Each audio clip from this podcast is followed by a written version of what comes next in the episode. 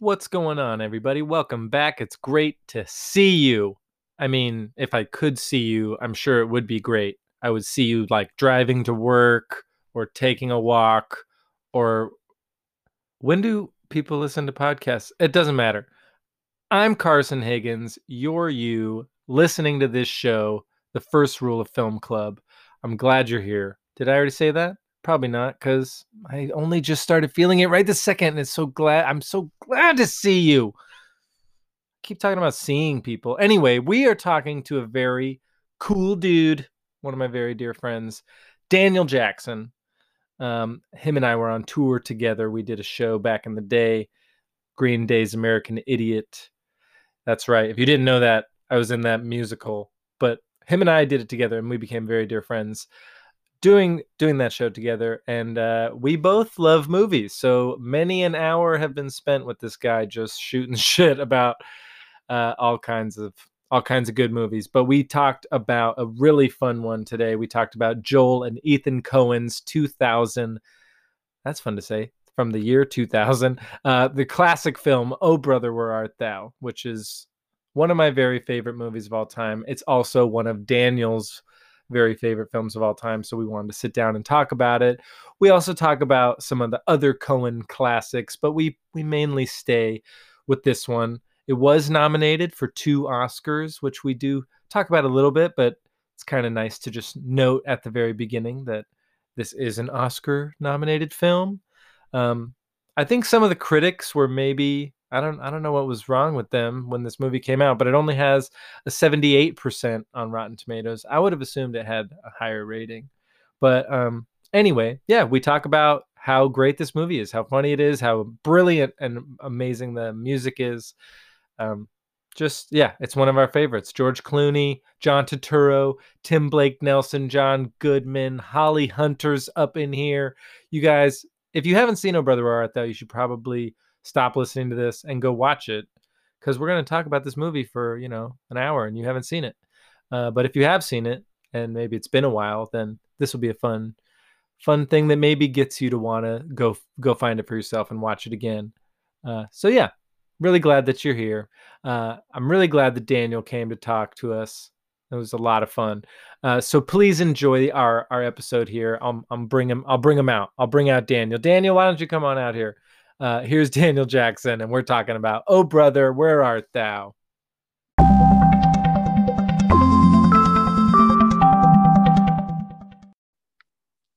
Daniel Jackson is here. Say hello, Daniel. What's up? Yes. So good to see your face, man. Dude, we can see each other's faces, but everyone else cannot see our faces sorry, did I? I gave away the magic. No, no, no, the, no, no. That's how the sausage is made. Everybody, it's you, you not learned so much it. that you giving it away. It's more like they we we don't get to see them, so they don't get to see us. True. You know, it's, it's an even trade. But um, welcome, dude. Welcome to the uh, to the show, to the podcast. Yeah, man, I'm a long time listener. It's it's great, dude. I I love, I love it. I, you, have been you've been uh, telling people, you've been preaching the word about the fil- the first rule of Film Club podcast. Yeah, man. I uh I listen to you on my I have a really long commute to like my family's property that we inherited a year ago. And so on it's like three hours from where I live. So I have like I can cram usually two and a half or like you know three short podcasts in. So I like it. I like to stack it up with yours, the Conan O'Brien podcast, which is usually like 45 to an hour. Yours is usually an hour. And then I just like pick off whatever sports crap comes in randomly. I love that. You know? Yeah, dude. It's it's always a very funny ride. And now you get to listen to yourself on that ride. I, it's gonna be weird. I I uh I'm excited. It'll be cool. Um yeah. and uh, JT, look it. Now you this is your biggest fan. Daniel Jackson's listening to you. Yeah. You're listening to him now.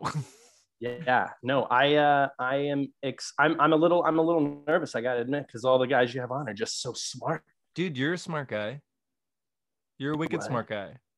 Wicked smart. You yeah. know, uh, that's cool. About Oh Brother Where Art Thou for sure. Yeah. uh, well, that's that's good because we're gonna mostly talk about that today. What? I know. Oh. It's almost like we knew ahead of time what we wanted to discuss. But all my notes are about WandaVision.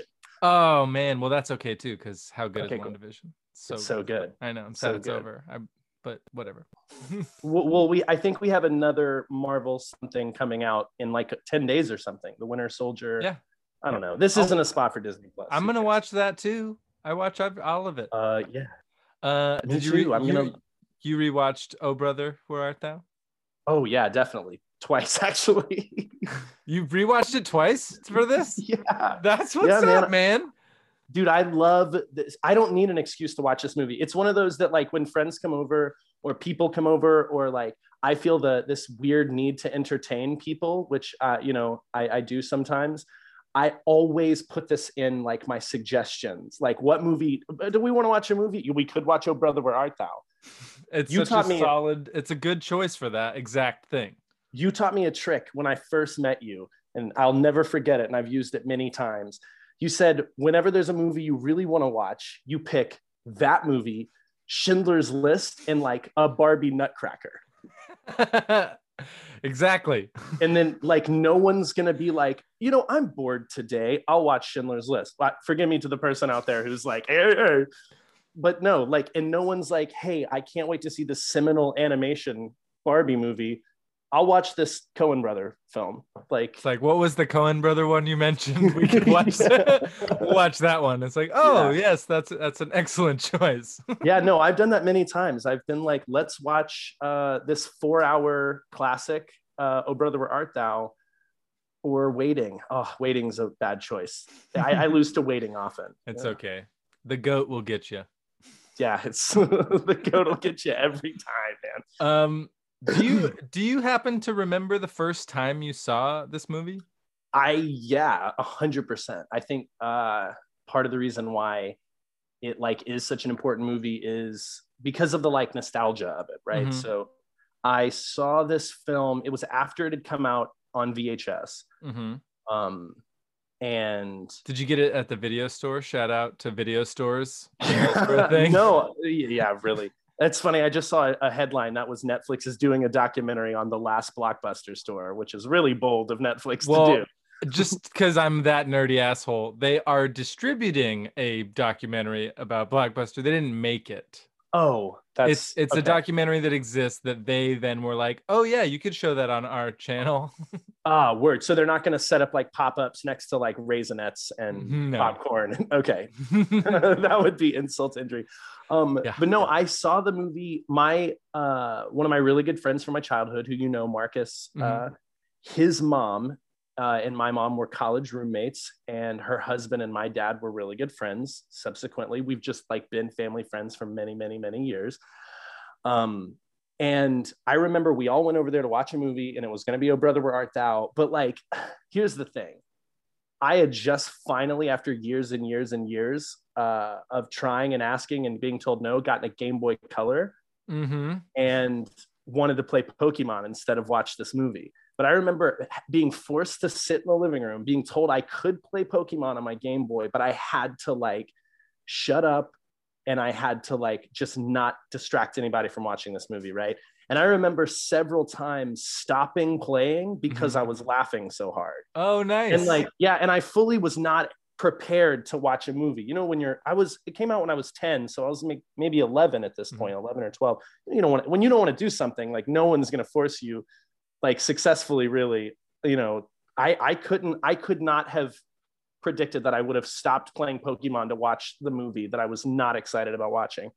So then they let us borrow the vhs and i watched it with the family with no distractions and i just remember like my belly hurting from laughing so hard. There's there's so many characters in it that are so relatable. I, I grew up in alabama like Mhm. on the edge of the city to the right of me and like meth mountain to the left of me like just right between please, that please tell me Meth Mountain is actually what this place that you're talking about is called. no no no no we we no no no it's not it's not called meth mountain but you know uh maybe maybe we'll uh put in a request for a name change um Oh, yeah, okay.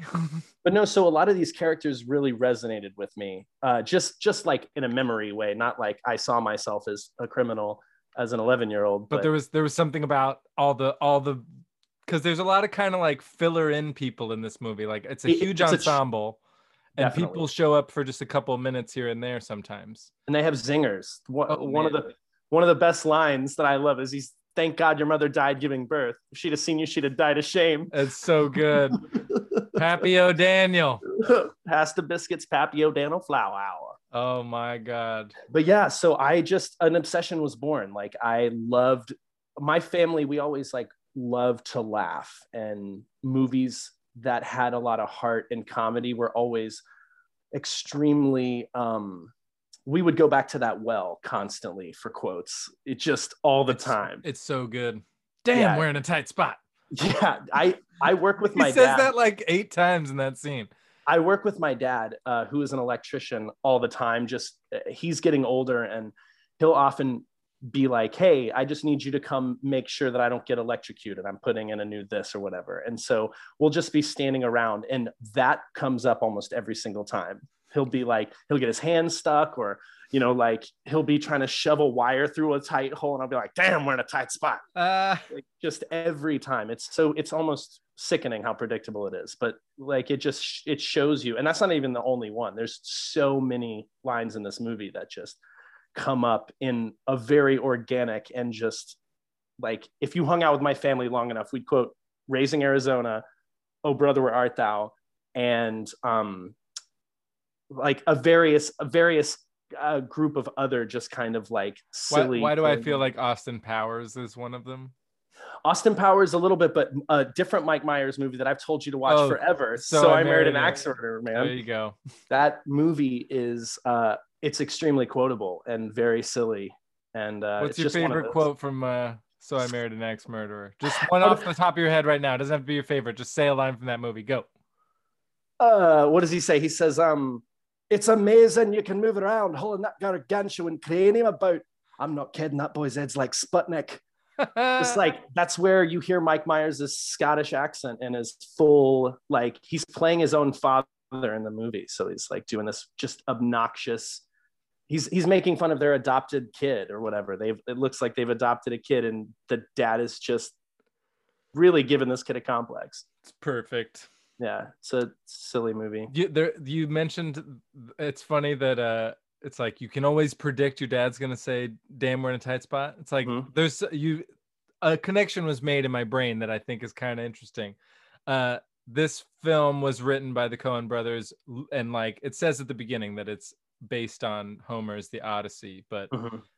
Just you know one one watch of an interview with them talking about this film and you'll find out that they they hadn't like read the odyssey. They don't know the odyssey. They wanted to like make an adaptation of it just purely from like their knowledge of it that they've received just kind of through osmosis of through other things that are adapted from it Mhm. and through through whatever. So like i just find it interesting that this movie wound up kind of having that effect in your real life like what the odyssey is to oh brother where art thou oh brother where art thou is to like working with your dad Yeah, and it's funny because um, uh, my buddy Marcus's dad, we've often compared to uh, George Clooney's character Ulysses Everett McGill because his dad is a coal miner and, and, a just- dapper dan man and a dapper um, a dapper Dan man. He's a preacher now, uh, but uh, you know he still daps Dan's. Heart. I'm just kidding. No, um, he uh, he's out there he- dapping he is a really Dans. he's a highly intelligent guy.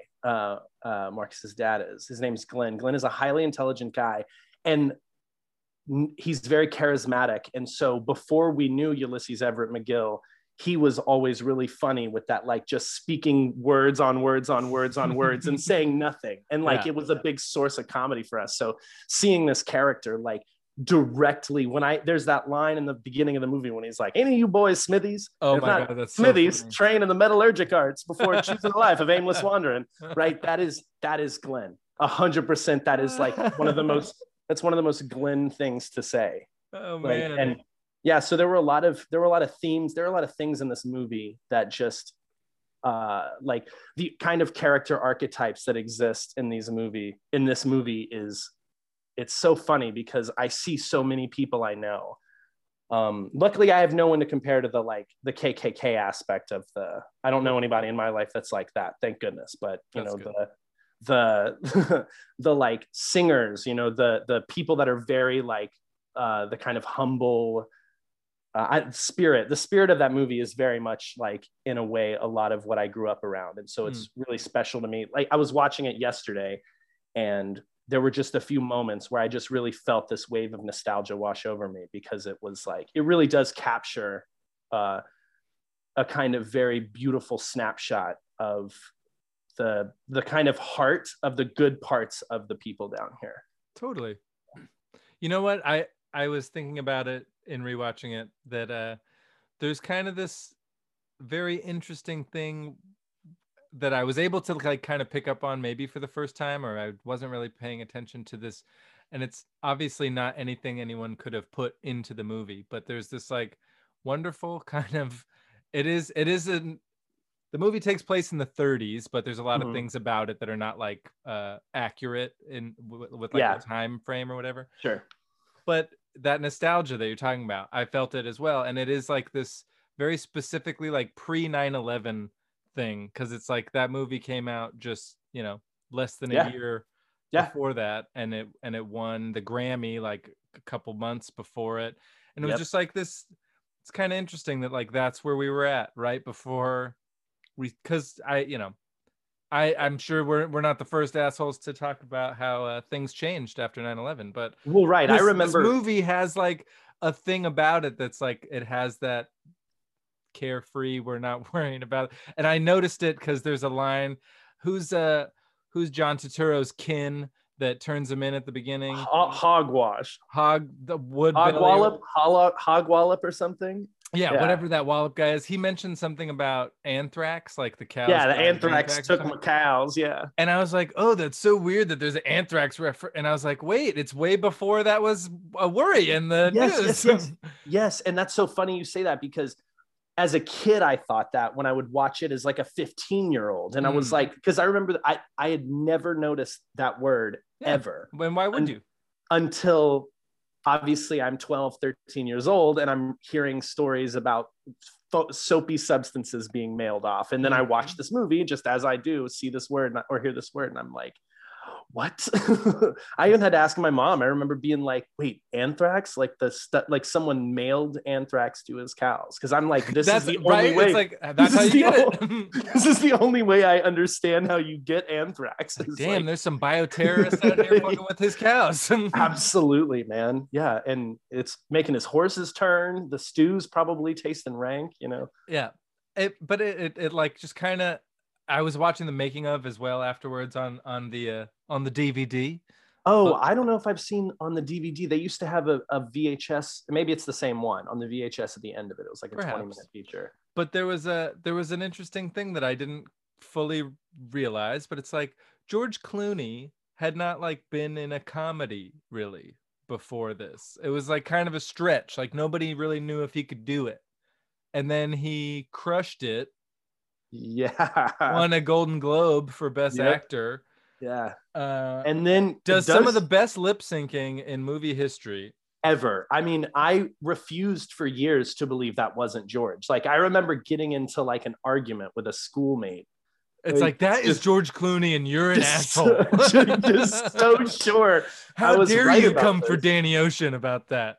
Yeah, like I was so sure that I knew what I was talking about, and uh, I mean, that was before I could whip out my phone and prove myself wrong. Yeah.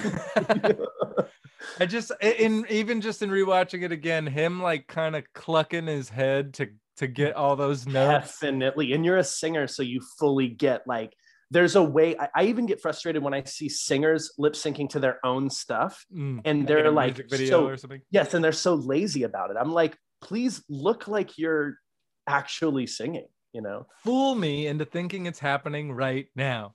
I mean i guess i should shut up and just consume the art but i yeah, often yeah.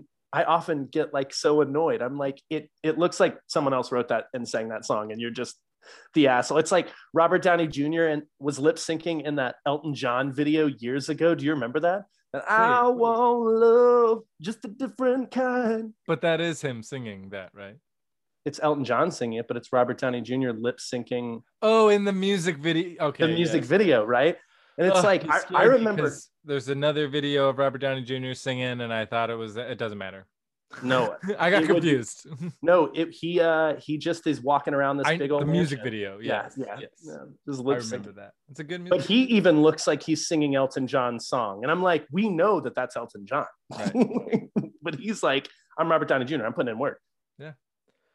Uh, you know what's funny? My sister just tried to call me, and what she doesn't know is she's going to be listening to this podcast later and be like, "Oh, he didn't answer." Yeah. it was him making this. Hi, Caitlin. Sorry, I'll call you back. Uh, hope it's not an emergency. It's not. It's a. Sunday afternoon. What? Don't.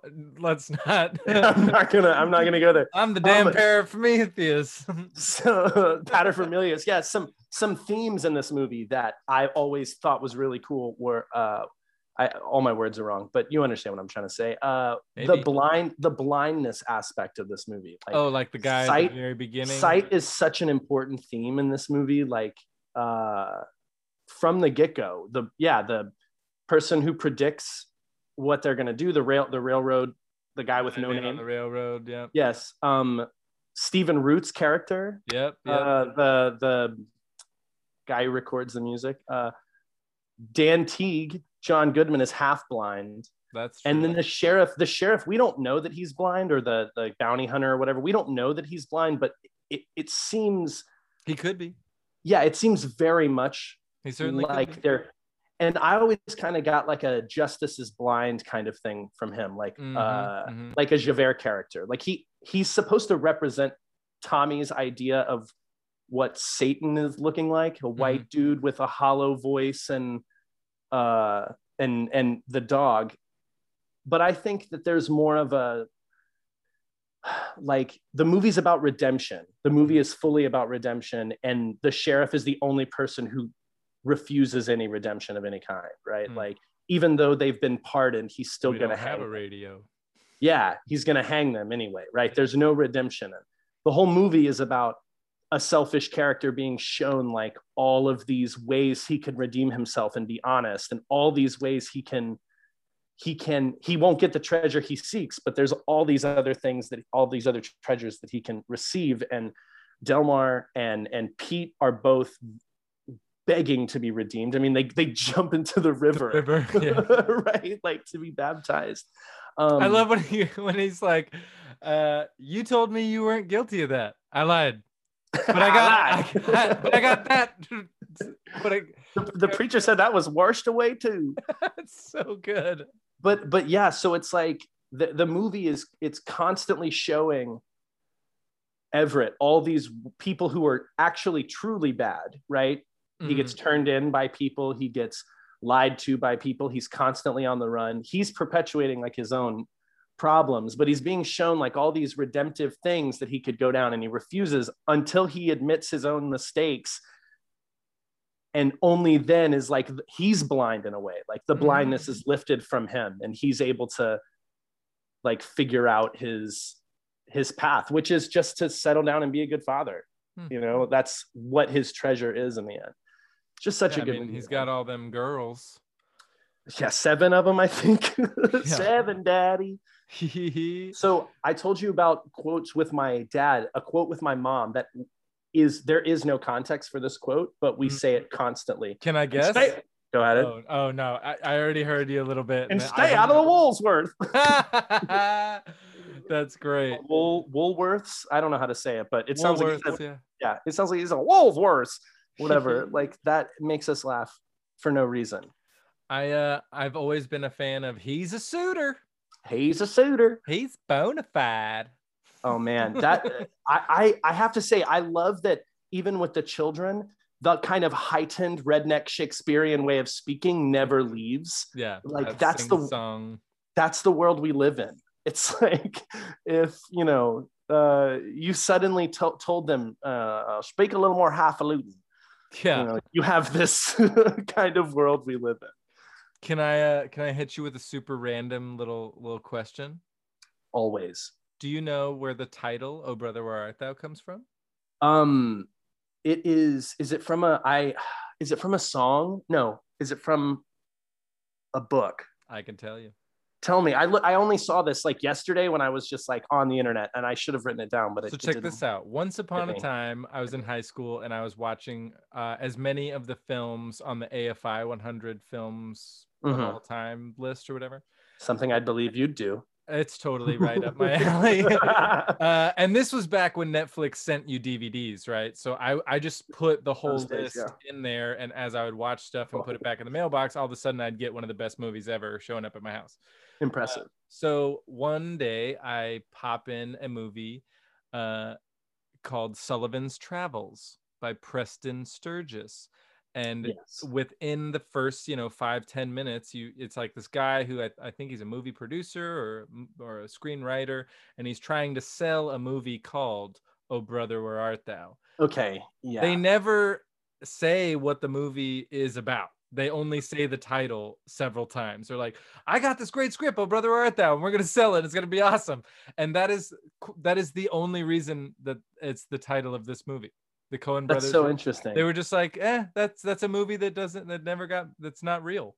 So that's now, that's interesting. now, yeah. now when you watch Sullivan's Travels, it's like this is the movie you think he's referencing that's super cool. and also he, he that whole movie he like pretends he's a hobo and goes and like uh jumps in and out of train cars and stuff so there's like a fun little like uh parallel university thing happening Yeah, it's really smart. I mean, there's so many there's so many layers to even the the dialogue. Uh like the very first time one of the things that sticks out to me and always has or not you know, for a long time is right after the prediction is made about the the cow on the cotton house and there's that big beautiful shot of the the train cart kind of riding off into the sunset a little bit you hear the hard time killing floor blues song being played right underneath that kind of just like melancholic bluesy guitar lick that tommy later plays around the campfire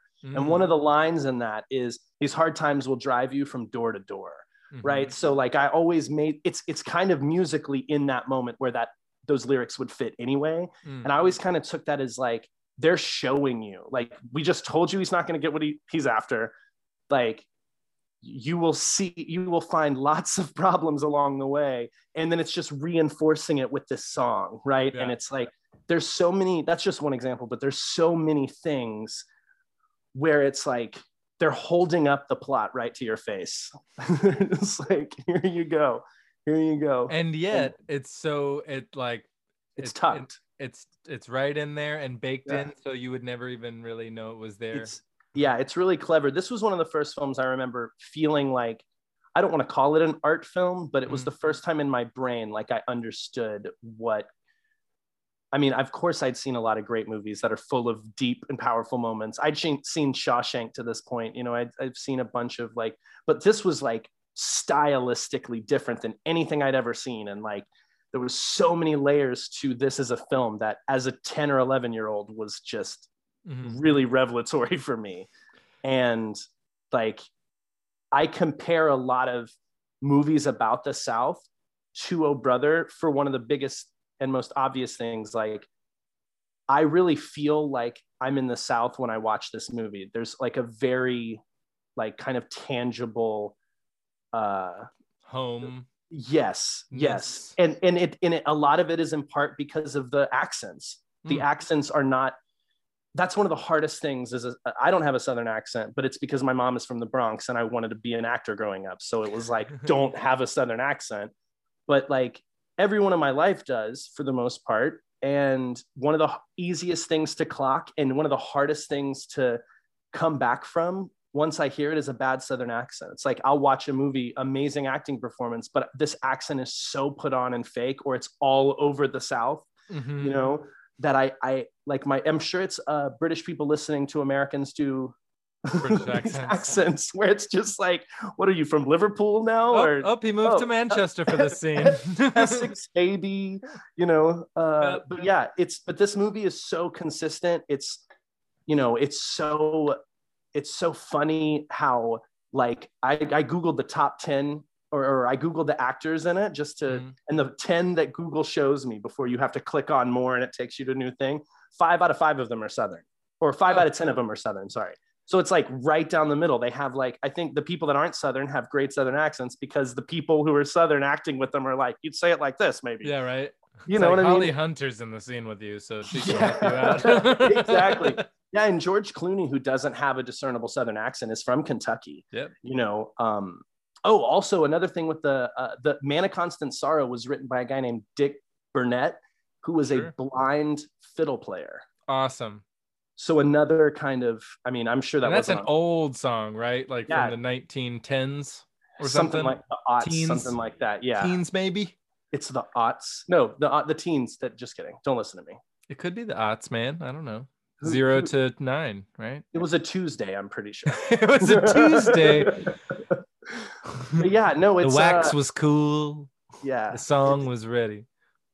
yeah man i uh i i i just really dug i really dig that aspect that it's it's really authentic in that way i feel uh, it feels very much at home there's so many movies that i can think of that i've heard there's one accent charlize theron in the Mhm. devil's advocate like Bugs we're not gonna let's not pretend that she's not one of the like best actresses like of the last 30 years but like that accent god bless her you know what i mean it's like it's no good. she's she's done southern since and it's been amazing it was Uh, just that one movie where she just like she probably saw that movie and was like, "I'm never gonna let that happen again."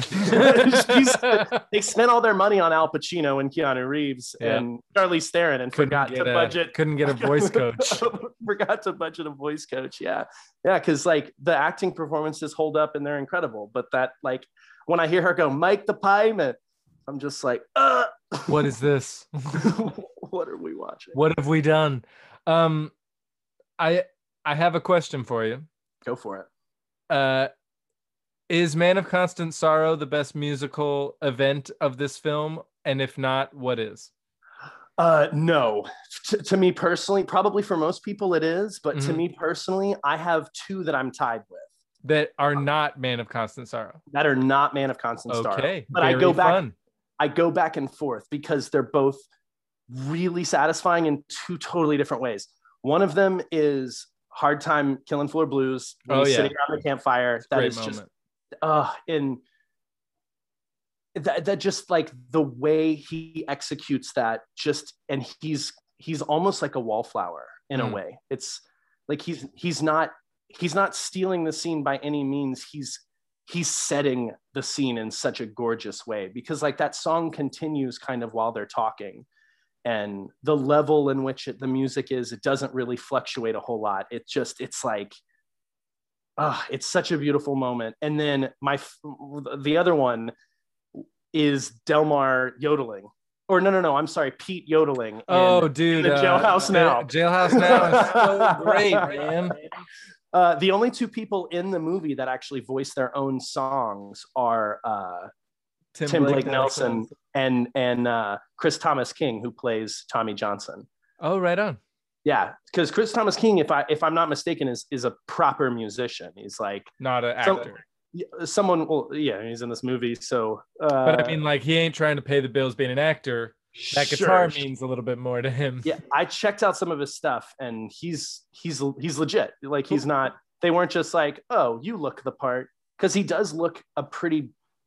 He does look a lot like the original Tommy Johnson, like the the Mm. guy. You know, he does have the look, but he also just happens to have the voice of an angel. Which wait, that that is cool because uh, I I had always assumed that Tommy Johnson was based on Robert Johnson. Crossroads. I mean, look, it, even But in the shot, it's a not the cross. It's. Crossroads.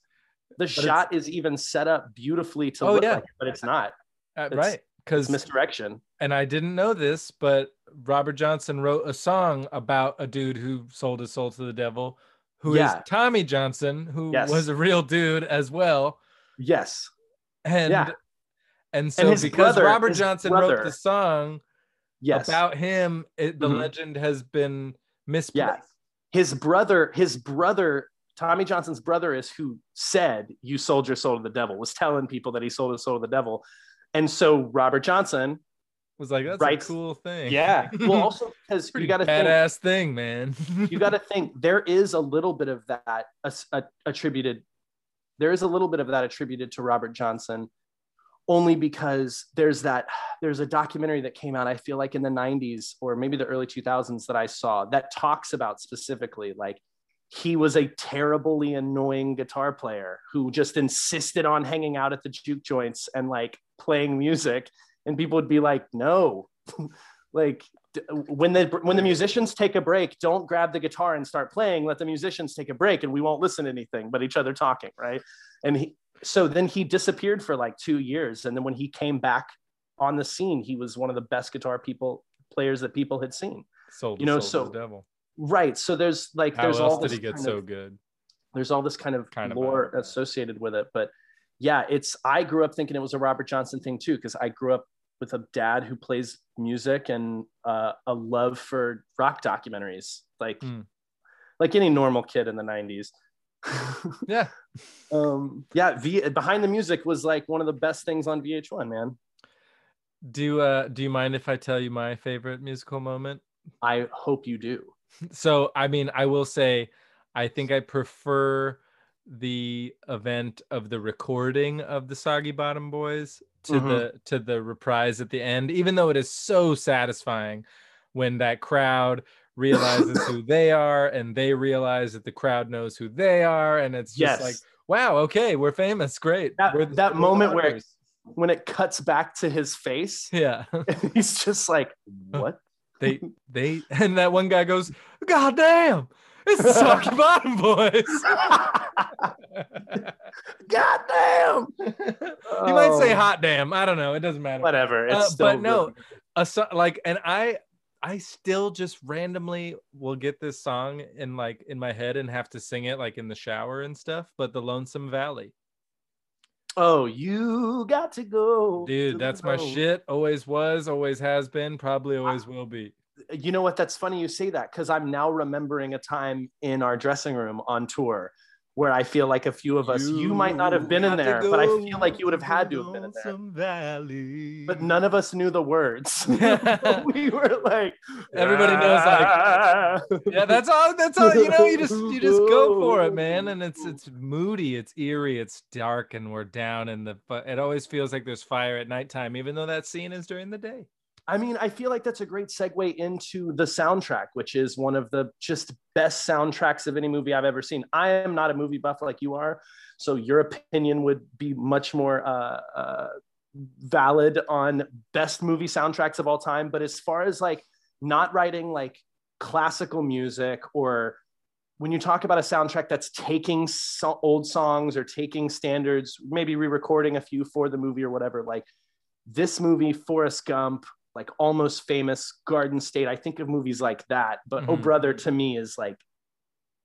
one of the tops for sure. yeah I, mean, got the soundtrack for Christmas one year. there was if i'm not mistaken not a single song was written for the movie they No. were all plucked from real real songs real I grew up singing- songs I grew up singing some of them in church, Right like I'll Fly Away is like Mhm, a really, yeah you know, really common. And I grew up near the gospel church. So like peripherally, Marcus, what I spoke about earlier, he his family grew up at a Pentecostal gospel church. So, you know, when I'd spend the weekends over there, we'd go to a church where we'd sing stuff exactly like, you know, like, like this I'll Fly Away with the you know all the harmonies and like there's very little like the piano's out of tune and Mm. you the creaking of the the pews and everything it's very much and they do such a gorgeous job of capturing that even in the recordings of the music like i love i love the soundtrack so Is- freaking much Is T Bone Burnett somebody that you have like gotten into it all, like from from this or in any way, shape, or form? Have you been like, let me figure out who this guy is that put that soundtrack together? i i know who he is because of this movie but like i Me, me too. I, I, I, that's like how I know who he is. Yeah i it's an and it's a name you know having worked around the music industry that i've heard thrown around so much like Yeah, it's like Ta-Nehisi Coates. Before I ever had seen, you know, anything that Ta-Nehisi Coates had worked on, I had heard that name Mm. a thousand times, right? I had just Uh, seen it written, and so I oh, never, okay. I never knew how to say it. Well, listening to hip hop, he gets referenced in hip hop a lot, you know. Right and. I'm, I, uh, I had no idea if that was a person for a really long time, even. you know? uh, but yeah, uh, T Bone. W- w- I looked yesterday, but I've t- already forgotten. What else has T Bone Burnett worked on? I mean, I'm gonna sound like an asshole that this is the only thing I can pull out, but I know that he worked on uh, the Hunger Games soundtrack. Word. Well, I also, mean, also, uh, and successful not, soundtrack. not a bad time to bring it up, uh, but he worked on the soundtrack for Inside Llewyn Davis. Oh. Nice. So I think I think from this film, from O Brother Where Art Thou, he and the Coen brothers did like Sure. kind of have a, a nice working relationship. They might have even worked together on more than just those two films, but definitely those two films. well, I I think that T Bone Burnett, side side note, uh, Mhm. is like the reason why Oscar Isaac got the role in Inside Llewyn Davis. oh Because he was just like, yo, you guys, this guy is so good at guitar. he he plays like he has a metronome in his body. So you can cut you can cut and and it'll never be like you can record him singing the song and playing the song in multiple takes and it'll all be able to cut together because he plays in time. Oh gosh, that would be that would be a dream. It's like not on- only is he great for this role, has a great singing voice, is going to act the shit out of it, but he is a fucking great guitar player. He's and I'll a tell you precisely why you should use him for a film because you'll be able to edit around his hands very easily. Because he's a regular George Michael Bluth. George Michael Bluth. That's a really like because Oh, he's- big block. with the Woo! he's got a perfect. Deep what does he say? A perfect internal clock. what was what's the face Fake block, or fake, Fake- block? fake block. Fake Yeah. block. Uh, oh for those of you who are, uh, uh, development people, you know, Arrested Development fans, go was for you. download, go download fake block. Lob and lob bombs like Bob Loblaw. Oh yeah.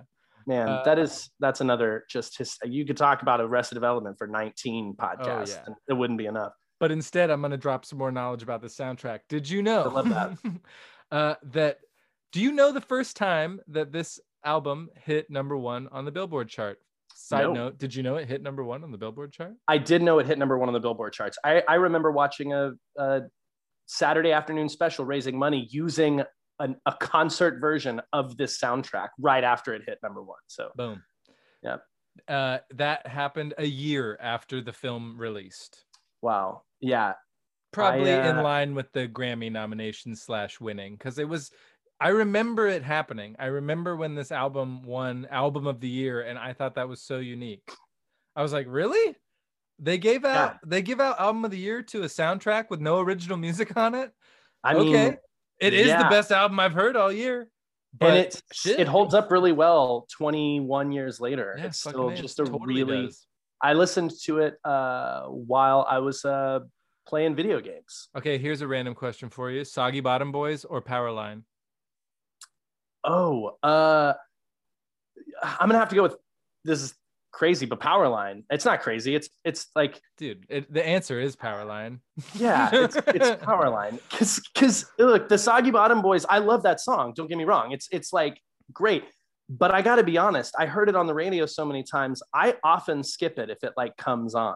Not Mm. because I don't like it, but because it's like I've heard it a million times. Yeah.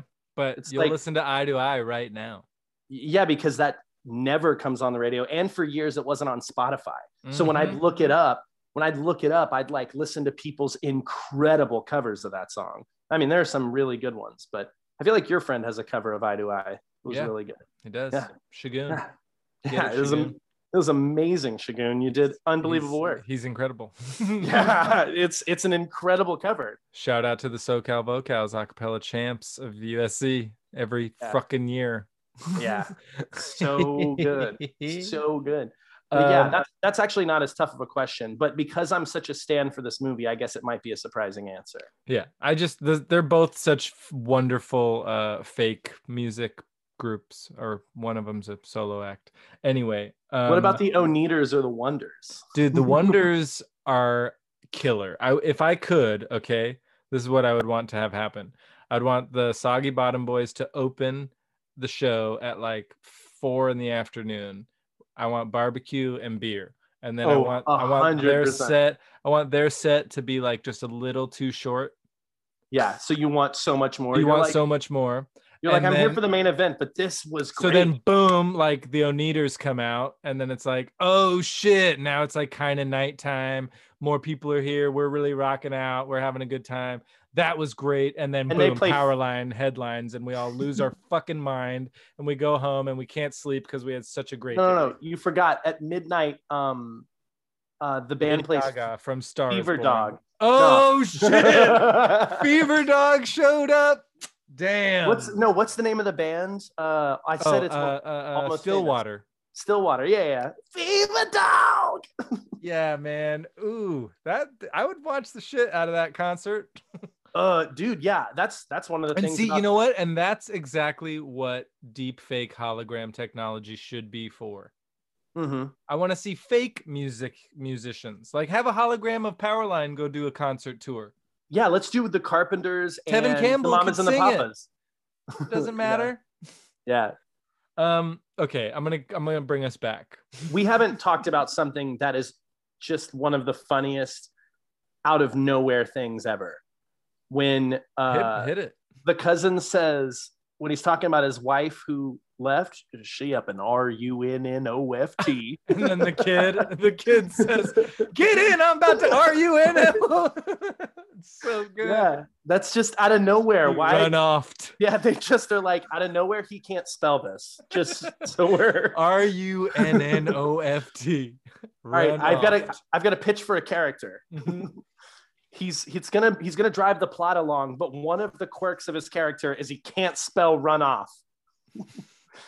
She done, and it's so cute because it's like he's trying to keep it from the kid, but that kid is very grown up. He he picked off the census man recently. I, I nicked the census man. oh, that's what it is. My daddy taught me to shoot anybody from the bank. What's so funny is this I was out in the country uh, where my family has this land at this old, just rundown house that we're restoring. Um, it's like 100 years old. And then coming down the road was the census man. And nobody around me, my cousins, they grew up in Arizona. I feel they have seen this movie. But they don't Um, know it in their heart. Right, right. It's not, it's not like a part of their They're not gonna uh, get this reference. it's like. So I, they're driving up, and then they come to the door. Comes to the door, and he's like, "I'm with the, you know, the census." And I just shouted from like the kitchen with the door open, "I nicked the census man!" And they were just like, "All right then." So anyway, I'm he's from the census. I have a yeah, serious job. yeah, I lost. I'd lost. appreciate it if I, your uh, mother or father or parental guardian would answer the door next time. you know very very few times in life do you get a really just like stark um like example of your joke failing. Hmm just like here it is you failed. No one thought that was funny and try again later. I love when that happens. i did that once in germany. I got a physical and the doctor asked me how my hearing was and i said what? And oh, he God. stared at me. You're an actor so you can appreciate this. He stared at me for i'm not kidding like a full 10 seconds. If you're not an actor 10 seconds may not sound like much but imagine being on stage and someone just not delivering their line for 10 seconds but staring at you like you fucked up. Hey man, a 10 second beat might get you an extra laugh that turns it into a 15 second beat, and all of a But I'm sudden not a- it's, it's funny as hell. i'm not a i'm not a comedian you are so you you you would get that. He did not find me funny You gotta feel that one out. he did not find me funny. I Um, i tucked my tail and continued my business I'm I'm gonna I'm gonna drop one one more little thing that I learned about the soundtrack that I thought was really cool. The uh the very first song that happens, the chain gang at the very beginning of the oh lazarus po lazarus Um, you know about that recording? Uh, I might know a similar story that might. Uh, so it's a it's a real recording of a real chain gang really singing.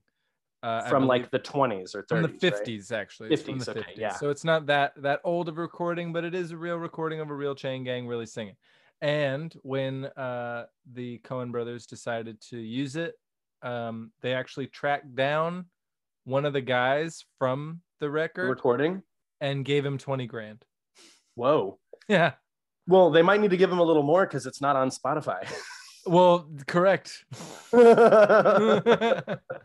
but maybe Oh. that's why it's not on spotify you know it's like we don't want you making money off the prisoners because then i guess what Sure. the prison gets paid sure. Uh, I don't know how this- that works, but I just this- I did find that interesting that they they I'm I'm guessing once the album was a huge success because Mhm. the album was uh, arguably way more successful than the film.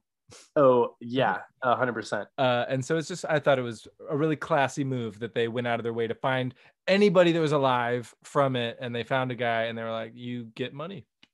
Um, is this the recording sessions that are that were at the National Smithsonian? Because when I was in high school, we learned about a guy who went around recording like slave poems, slave songs, working songs, all of these kinds of like very forgotten, um, you know, uh, corners of like the culture, really. Totally. Uh, and recorded them, and then I think donated them to the Smithsonian, and like a- get those recordings very easily. M- Moby got sued, if I'm not mistaken, for that one. That ooh, Lordy, I trouble." Mhm, yeah, I mhm. think he got sued for that, if I'm not mistaken. And did.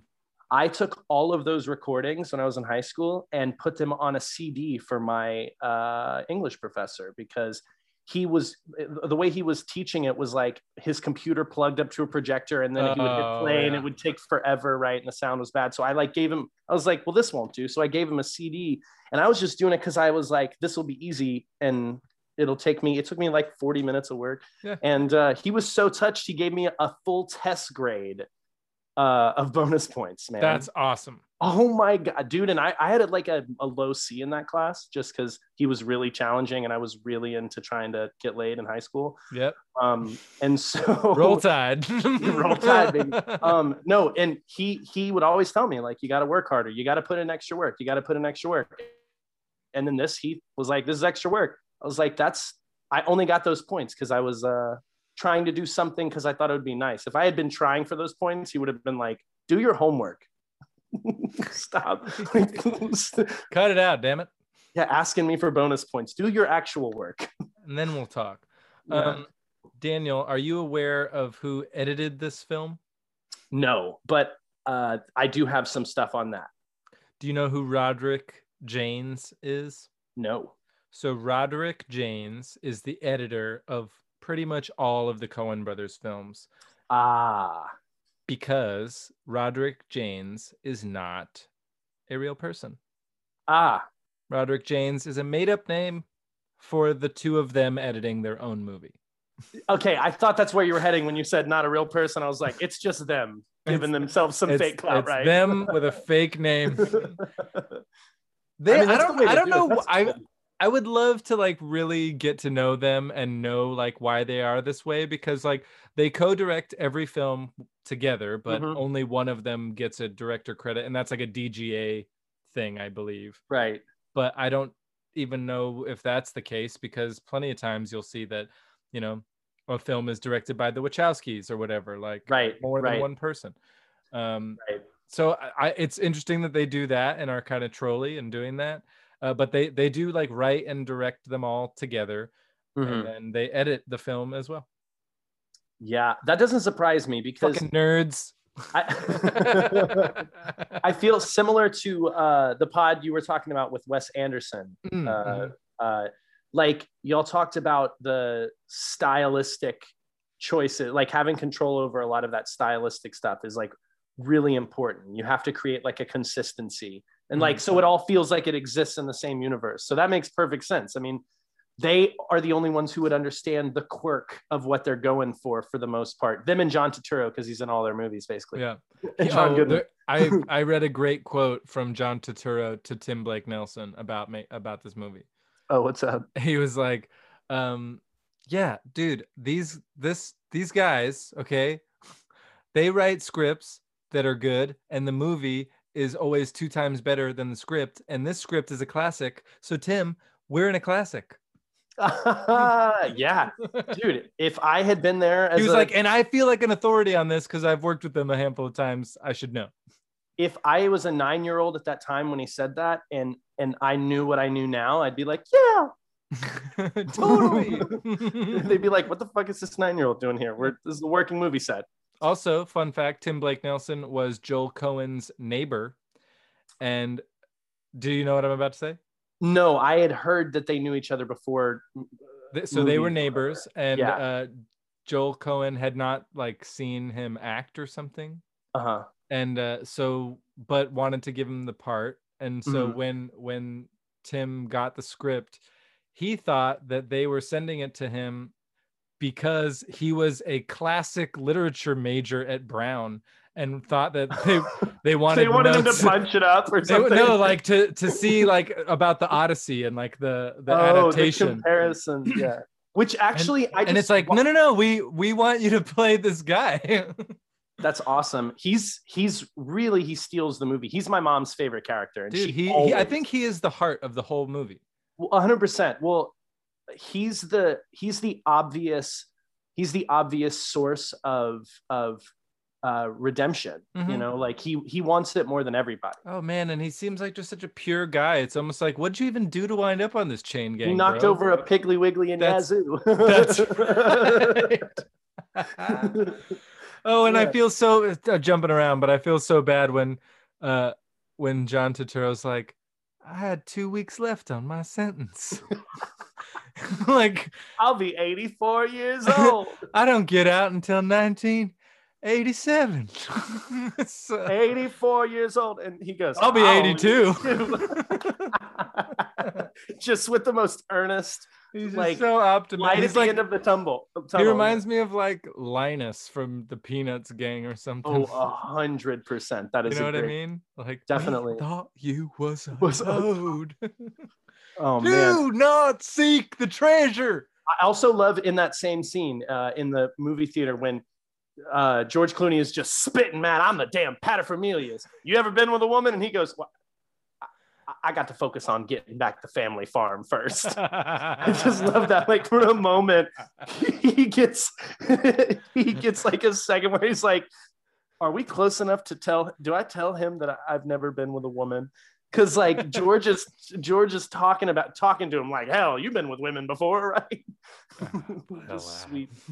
I I just I that whole scene is really good. The I remember the very first time I saw it being so uncomfortable when they stop the movie and all those prisoners march in. hmm Like I I don't know why, but that like manufactured tension in that moment is just so it's I mean, I remember it being so effective because I was like, they're about to get caught.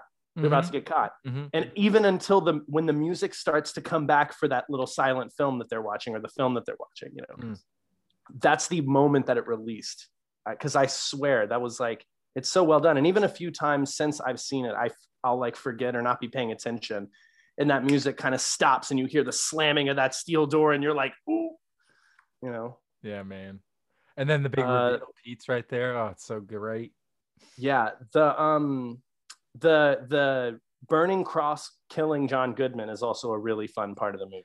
It's very Wizard of Oz, is it not? A hundred percent. Yeah, and it's also oh, oh, oh.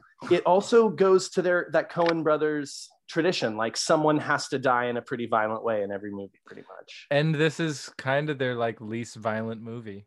Definitely. But we at least get like the satisfaction of like watching a racist. And also, and also, it's like if you're gonna kill only one character, you killed the right one A hundred percent. Yeah. because you make a fool out of the red dragon asshole. Fucking, Mhm.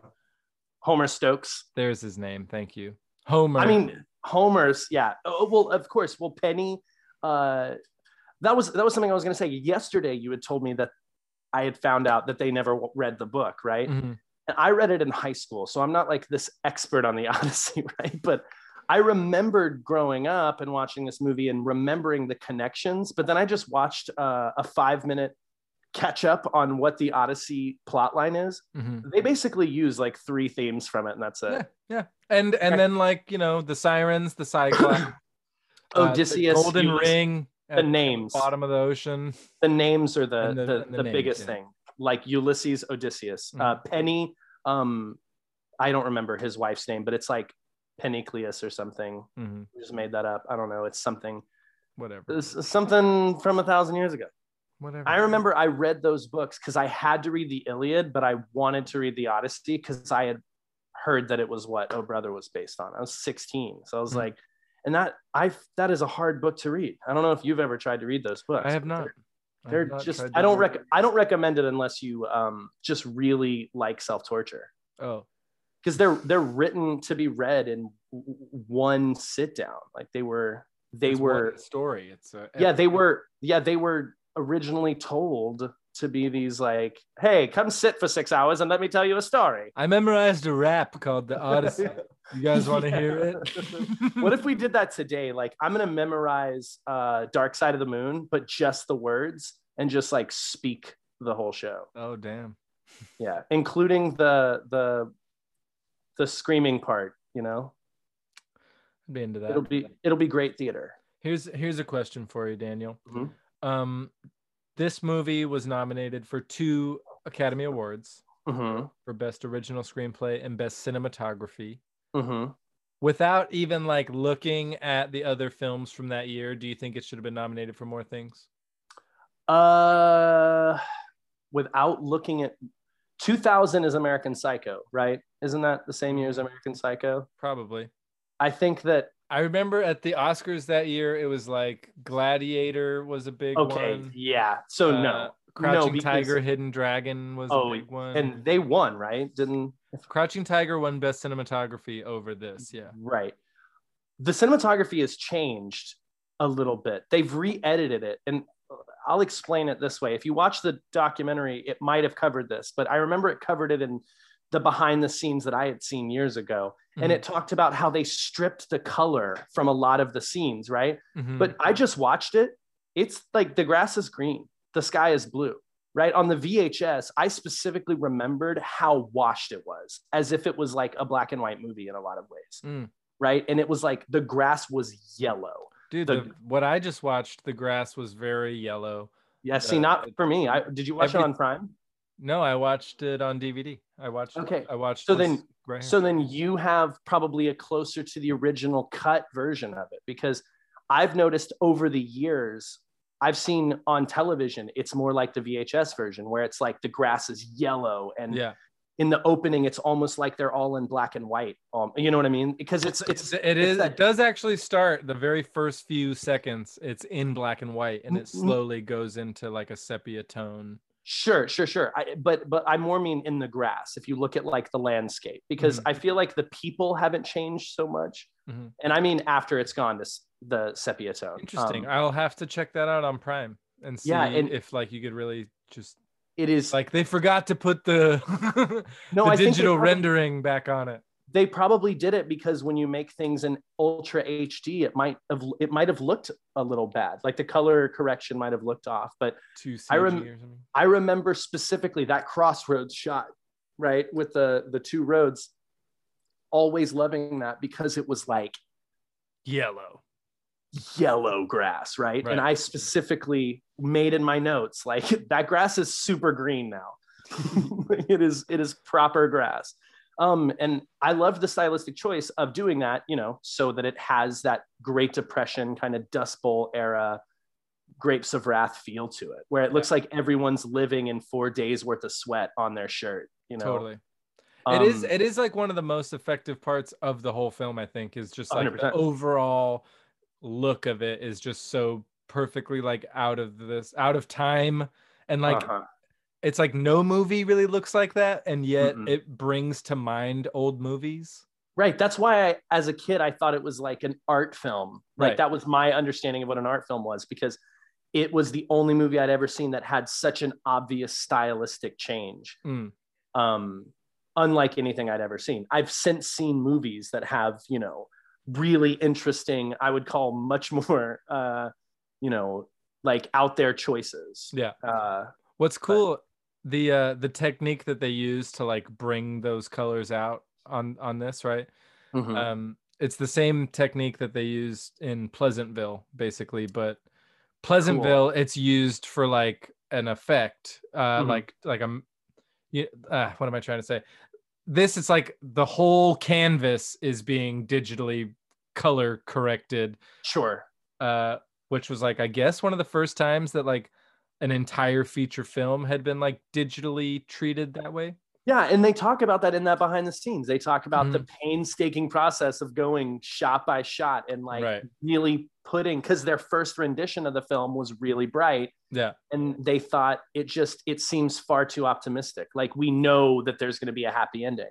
Mm. Um and it just what I love is that it's not a happy ending. It's it's a classic Coen Brothers ending where it's Yeah. like the happiness is kind of subjective and it's like it's really ambiguous as to whether because like he gets his wife back right but Mm. she's super unhappy with the ring and like it's setting up that, like is this what you wanted bro? Like you know it's it's a very like we're not sure that he gets a happy ever after because holly hunter is uh she counted to three. She said her piece and she God counted damn it! She counted to three.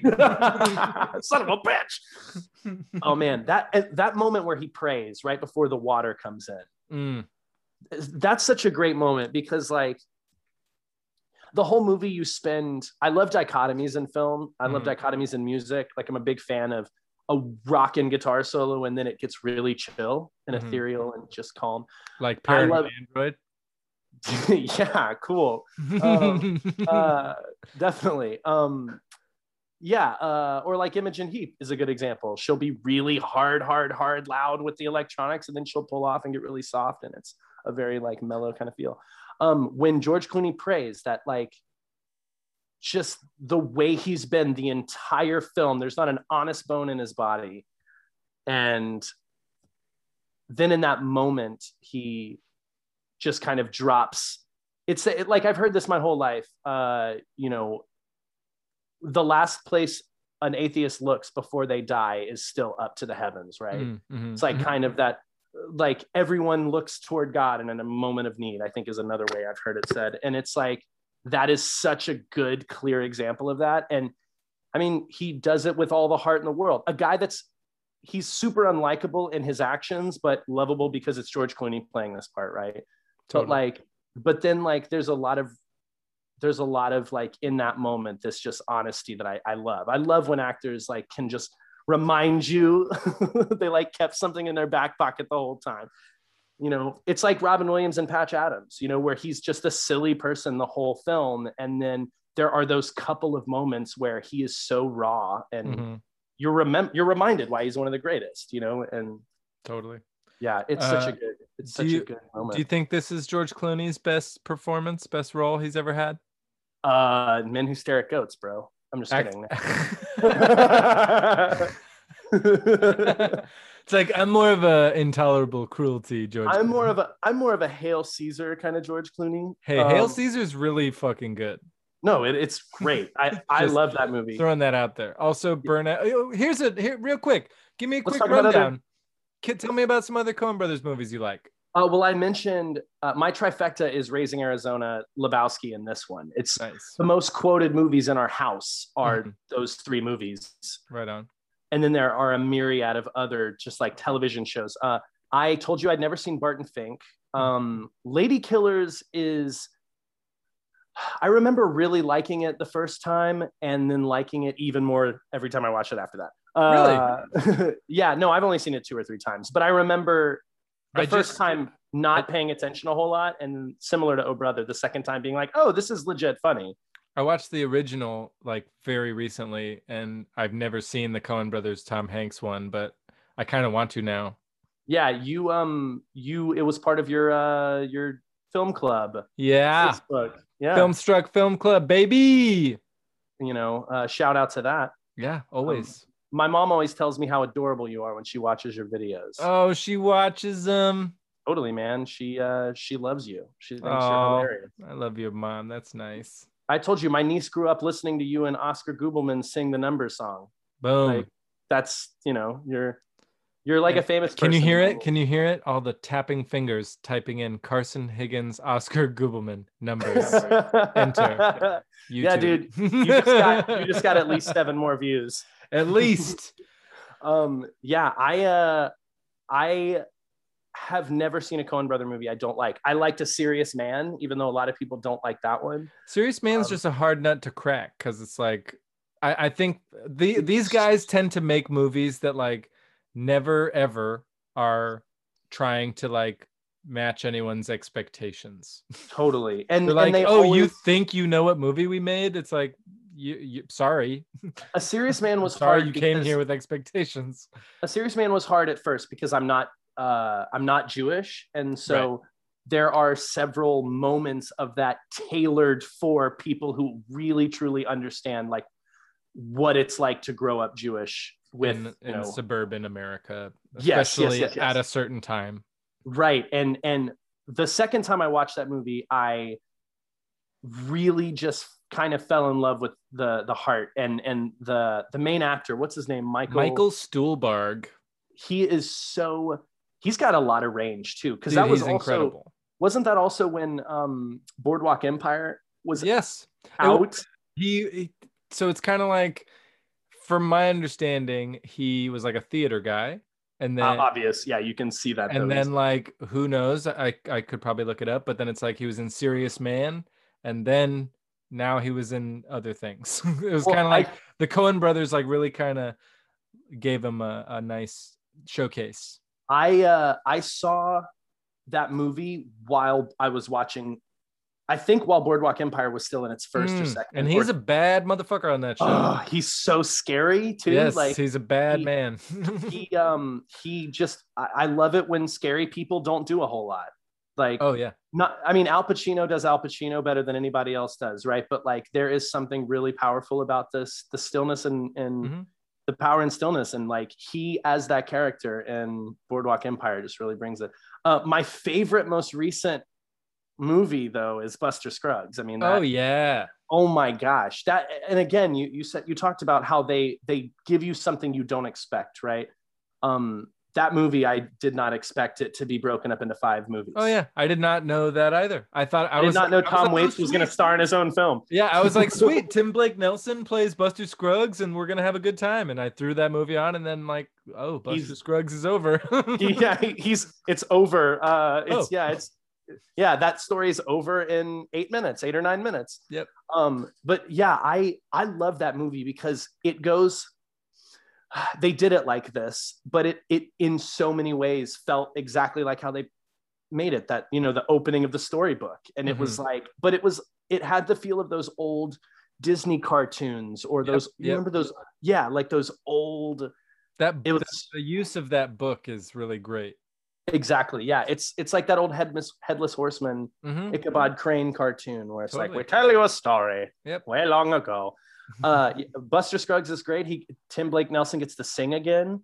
Um, he gives you that Delmar accent, Delmar O'Donnell accent. Um, I It's- know a man named Rambling Bob. oh yeah. It's so good. was He apparently- Rambling Rob. I don't know if this is true, but he apparently has a bluegrass band. He does. Okay, someone told me that years ago, and I had totally forgotten that until this moment. And So when theaters are back up and running, we're going to see Tim Blake Nelson's band. oh man, I would love to go see Tim Blake Nelson's band, man. Uh, you wanna Opening know for Toad the super- Wet Sprocket. You want to know a super random uh, tidbit about him? Go for it. Are you familiar with a movie called Holes. No. Oh yeah, that he yes, that he um I bet I'm gonna know what you're gonna say. He was burning the candle at both ends because he was editing O while filming Oh Brother Where Art Thou? Yes, because he directed he directed O, which is Oh directed. doesn't That's, know, yeah. that's right. But it's like that that little piece of trivia that he was editing. He was in the middle of the editing process. Yes. The I had no idea still- that that was something he did. And I Yeah. loved that movie growing up. Oh my He's- gosh. He's directed a handful of films, but that that one happened to be right at the same time as this. what happened to that sect of the late 90s early 2000s where all the teen movies were shakespeare They did it all and then they ran out of things to And do. things i hate about you uh, She's the man. she's the man yeah uh, Uh, oh Oh, is another. I feel like there's even an. Oh, I mean, there's brink What's Brink? taming of the shrew dude Oh, and Motocrossed. was Motocross, sorry. Oh, yeah motocross is 12th 12th night brink wasn't one. It was motocross. That's what i was thinking of. Blonde hair. It- disney you know? It doesn't matter, honestly. but yeah that was a that was an interesting time. You know we thought we were getting our parents thought we were getting fed um, just garbage teeny bop movies but actually hollywood had our best interests at heart. They were giving us really top-notch shakespeare in the park. They wanted us to be cultured. yeah. Um, and julia stiles was the person to tell us. Yeah. Um, dude, I uh, I think I think that we we've we've done it. yeah have I we think done we've it I think we've cracked this nut. cracked it Yeah. um I uh, I have a question for you, just real quick. Of course. Are you curious at all about um? The I'm curious geography? all the time about all kinds of things. So I tried so hard to chart what part of Mississippi generally this took place, Uh-huh. and it says that they have four days, right? Four days, Oh, before the flood comes. right? Uh-huh. But it almost looks like they have no idea what direction they're heading because at one point they're supposed to be heading toward uh, Tishomingo, right? They're heading toward Tishomingo. Mhm. right? Tishomingo is in the northeastern part of Mississippi, in the northeastern county, the most northeastern county, in like the southern part of the county. That's Tishomingo. And then later they're heading toward Itta Bena with um with George, babyface George Nelson, who was a real person. Sure Um, was. He also was dead by the time By the time, it yeah. takes place. So Yeah. it doesn't, you know. Oh, But real quick, this is fun Western fact. Fun fact about him in this Mhm. film. Do you remember the scene where they are driving? They're they're they're like getting away in the car the first time they meet George, and the I hate on- cows more than coppers. and the cow gets run over, and it's like this really intense thing. Yes, You know how at the end of movies, at the credits, it'll say like no animals were harmed. definitely. to get that from the like humane society on your film you have to like actually have not harmed any animals Right. and so they needed proof that that was not a real cow because it was such a marvelously it's done visual a effect yes. Oh man, it, it looks hard every time. they they made them because also you know this is it's 2000 so like Mhm. these effects it was just like damn i didn't even know we were there so it was like they had to prove to the humane society that like no look this is how it happens in this computer program it's a digital cow it's not real Mhm. and then they got a rare a rare thing at, at the end of their credits that doesn't really happen anymore that says like even though it looks real it's not. It's okay. Right, right. I had heard years ago uh, that the i thought it was peta but that had, they had just like refused to believe that the cow was not They're hurt. like yeah right. You fucking murdered that cow. We know you did. You're burying We've seen proof. Apocalypse Now, and this is the same thing. exact same thing. Um yeah i uh the the the cow thing is is i also love when he the line when he goes do any of you boys know your way around the walther ppk and he goes well see friend that's where we can't help you. I don't even believe it's in mississippi. He's like ask him can you shoot a gun? Do you do you boys yeah. know how to shoot a gun? He's like i, I don't think that's in mississippi. But yeah so when they're heading toward Itta Bena, that's west mississippi. Mhm. so I don't know wh- if they even know. I know that there is no treasure, but like you would think like there's a specific they got to go to Jackson or they got to go to X, Y, or Z. and what's, And and if you chart where they're going, they're kind of going in a circle around the center of Mississippi. which is kind of, I think, on purpose. Maybe, like, maybe. well, like look at the the blind guy on the train car is the last thing Mhm. we see at the end of the Mhm. film. So it's like, where has he gone all the way to and back to get us? Huh. Mind you, Sure. when we meet him is not where we see him at the end of the film. Exactly. the Yeah. fact that we see him again and the only thing that we see him on is a straight line Mhm. straight Yeah, road to true. nowhere basically and yet how do we run into him It's again? like this And- linear kind of thing that yeah it's ki- kind of like how you know the the odyssey from what i understand is like just a big journey back home right yes, it is. yeah so it's it's similar similarly to this right it's like There's so much fighting in it. Not in this one. Well, I, I more more that like you know what's it Penny Polly who's Holly Hunter's character? Penny. Yeah, like Penny. she she is she is home for Mhm. our hero, Sure. and so like to to make it all the way back home is kind of one of the you know the tre- the treasure you were looking for was right where you were all along or whatever. Yeah. One of those Uh, kind of things. Uh, real quick. But I, I also just don't think that, that the Coens are all that worried about it. I think they like No. the what's the weird name that you said? Chahokapee? uh, Tishomingo. That's just a great fucking word. Like for all I know, they were like, Yeah, "There's a a place in Native American town. called Tishomingo. That's where we're going." a famous. Uh, it, it was named because a leader of a tribe died in Tishomingo while they were being marched onto the Trail of Tears. Oh wow, Yeah, and Itta Bena is a Choctaw word that means forest camp.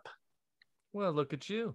Yeah, dude. Uh, well, I mean, in the South, there are a ton of those. Like we have uh, Eufaula, Alabama. We have Decatur. You follow me, I follow you. Okay. where where the University of Alabama is is Tuscaloosa, which is you know, I believe a warrior.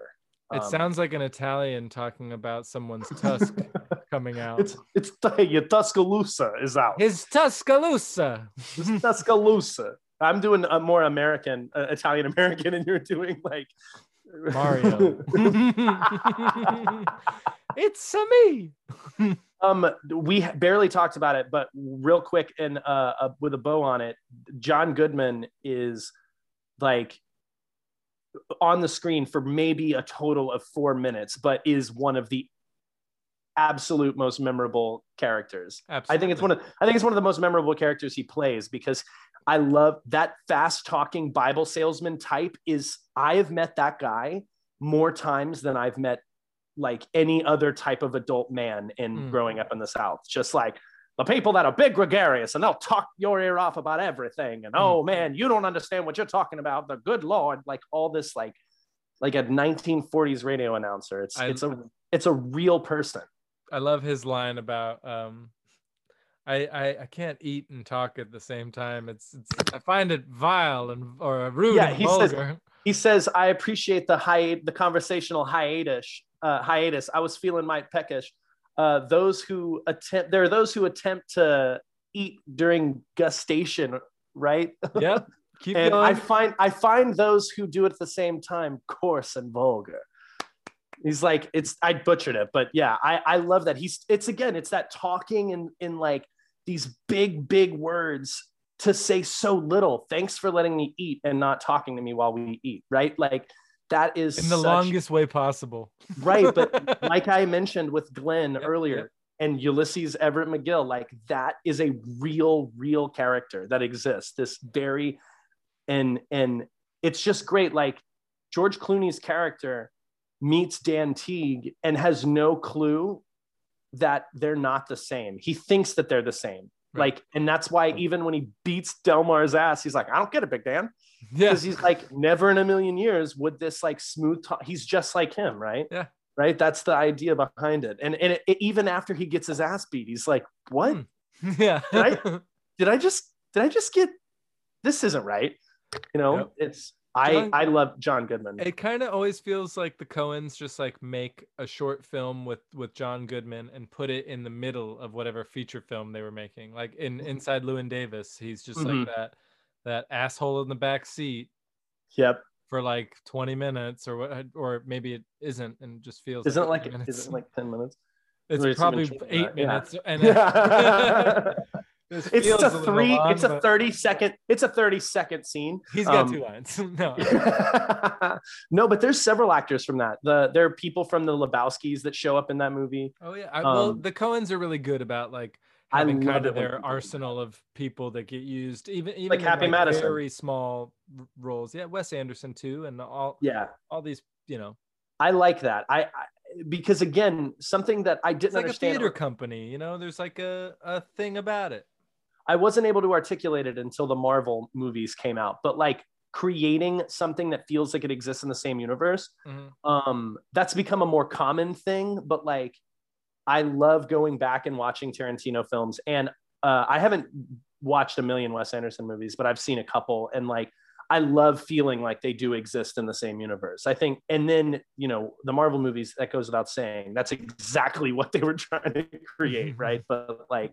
I when you when you go back and you look at these directors were ahead of that curve for a while. You know, Oh, you yeah. fully believe that these characters and in Tarantino movies, if I'm not mistaken, doesn't aren't there so many references to his past characters? Oh and, yeah, like And, the like, Easter eggs in those movies. will be related and like just yeah, Easter eggs is the word I think. Yeah, Yeah, and Rockstar Games does that a lot too with their, you know, connections. It's basically like the best creatives always kind of tip their own tip their hat to themselves. right. Well, yeah, but I think there's something to be said for creating a universe rather than creating a character. You know, a character, a character can change. Yeah. all within their universe. I mean, like Dapper Dan is a pomade that did not exist, but you could go on Amazon right now and buy pomade that's called Dapper Dan, and it's Yep. because the Coen Brothers wanted it to exist, and now it does. I, uh, you know what? I'm looking for a new thing. I have really long hair now. I might just dapper Dan my long hair and just go with a whole Loki look. You should do it. Yeah, I, I don't leave my house anyway, so no one will see it. Hey, you know, if if my gut is right, we're gonna be leaving our houses soon. Uh, let's, you know, I think even after uh, everyone's allowed to leave their house, I might just stay home just to see how it feels. Just to be like, now it's a choice. Like I'll confront my FOMO really hard by like knowing that everybody's out, like uh, wake me up before you go go montage of just like people laughing and having a good Mhm. time, and I'm sitting at home choosing to sulk because I'm alone. Uh, Like, okay, real quick. I just want I just want to know, you know, okay, so pretend I've I've never heard of this movie. I'm just like, oh, oh brother, where art thou? What's that? Yeah. Tell me what that is. Um, it is uh, an approximately 90 minute film full of heart and uh, symbolism and uh, incredible actors. And it is one of the most important uh, movies in my lifetime. And uh, basically, all of my good jokes come from that movie. Hmm, sounds boring. Can we watch Waiting instead? Uh, actually, yeah, my second my second favorite jokes come from that movie, so that's perfect. No, I'm in the mood for Schindler's List now. Actually, uh, I was thinking when I said that earlier, I haven't seen that in about ten years. I should watch it again. Yeah. Dude, oh, I will say, all jokes aside, if you haven't seen Schindler's List in a while, you should watch it. It's so good. oh I, I i remember seeing that movie and not being able to watch any dramas for like a year after that It- I remember- yeah. i watched that and then the next heavy movie i watched was sophie's choice and i oh, like man. I took a break from dramas for like a few years like unless i'd already seen it if i'd already seen the drama i could watch it again because the the, No the- new dramas. yeah i was like i'm not doing this i was like why and then you were like, okay, I'll finally do it. And you went and saw Precious, and you were like, yeah fuck. yeah i actually saw precious in theaters man Me that too. was it uh, ruined my whole day. Oh yeah, I saw a matinee too. Did you my see whole day. matinee? I was like, I saw I was like, matinee, dude. and she has AIDS. What the fuck, man? know. Spoiler. No, I remember. I remember going to see a matinee of that movie I saw it as a matinee. Ruined my whole friends. Yeah, with friends, because I was like, "We'll we'll go see Precious, and then we'll like go have dinner, and it'll be fun." I saw Back it with when- my girlfriend at the time and her mom. Oh. all three of us were like, well, do you want to just go to bed? It's two in the afternoon. we could just have today be over. I remember we walked out of that movie theater and nobody spoke for like oh, ten what the fuck are you gonna say? at least. At least. The only thing you could say is, I need another tissue. oh man, uh, Monique was really way better than she needed to be in that movie. Speaking of going harder than you need to be, we got Yeah. Phil Collins, Monique, and you know, uh, George Clooney lip syncing uh, "Man of Constant Yeah. Sorrow." there it is. And, and That's that's, exactly how it is. Daniel, I love you, man. I'm so glad you you came too. to talk to me about one of our favorite films. Dude, I uh, can't wait to listen to um, how stupid I sound and you know crash on purpose because Well, I don't want to listen it- anymore. ideally, you're listening still. You're still driving. You made it to the end of the episode. What do you want to tell yourself? Uh, just good job. Yeah, keep your eyes on the road, Daniel.